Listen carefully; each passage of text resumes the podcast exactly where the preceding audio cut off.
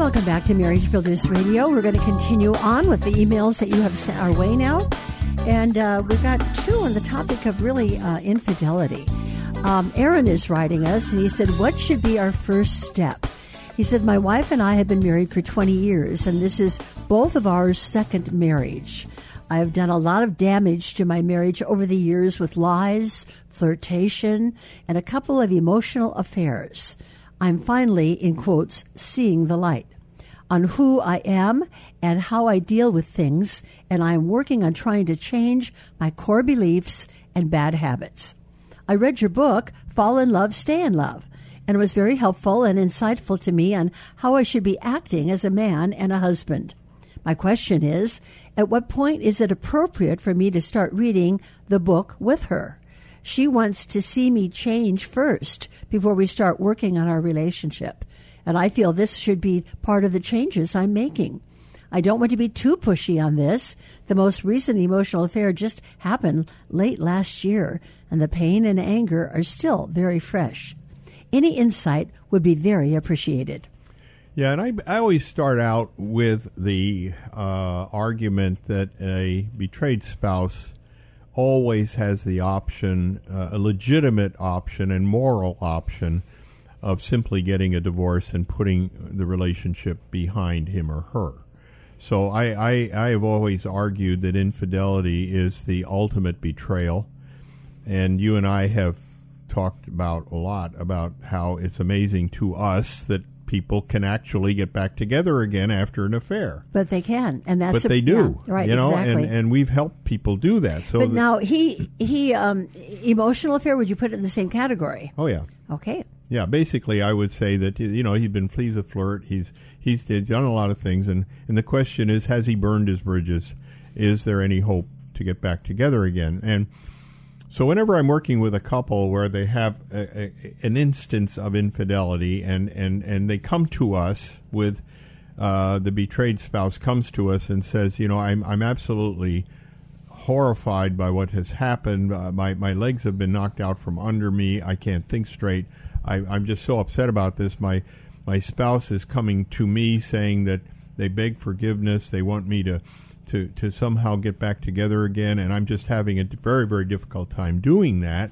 Then my reaction to that is, well, you have every right to feel the way you do, and you have a decision to make, and maybe that decision will take a while. Maybe you're going to have to think about this for a while. Well, I think she has, because he says she wants to see me change first before we start working our relationship. So it is in the consideration mode that they will work on their relationship. Yeah, and I think that what she's talking about is this, that what he wants to do is he wants to restore a romantic relationship with sexual fulfillment and everything else that goes with it.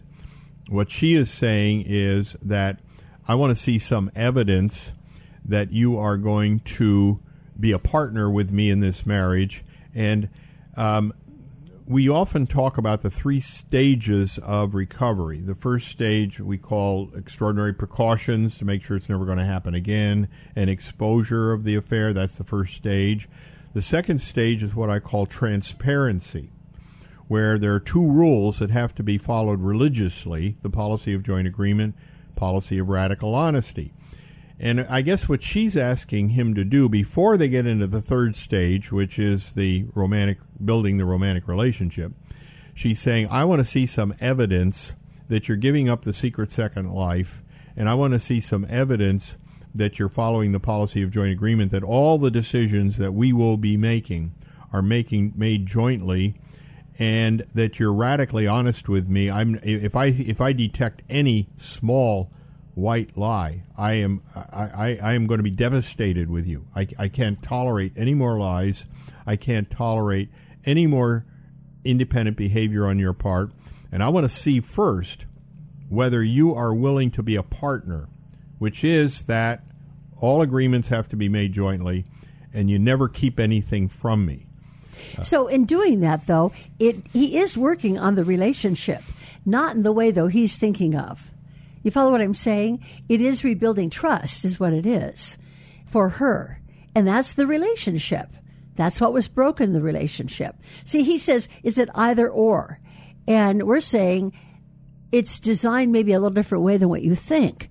You should be working on these things that Dr. Harley just talked about, and you are working on your relationship by working on these things. I think what he is wanting is a recovery of the romantic relationship part before she has evidence that the secret second life part, the transparency part, it has been eliminated. And you're saying to him that it has to be that way? Maybe you got to do that first. We're working with another couple right now. What first? Now again, explain. The transparency issue. Okay. So basically what she has to see is some evidence that transparency is going to become a lifestyle for him. I would agree. I think that the romantic part of it, I wouldn't be willing to accept.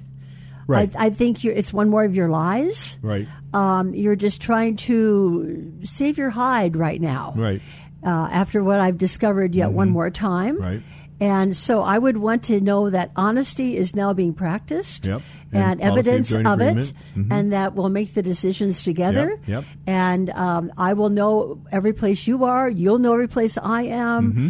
And, I totally see that. We're going to be partners. Right. And before we're lovers, we got to be partners. And so that's essentially what she's saying. I think a lot of couples I'm working with, I basically try, if I can get away with it, to try to get all three stages started at the same time.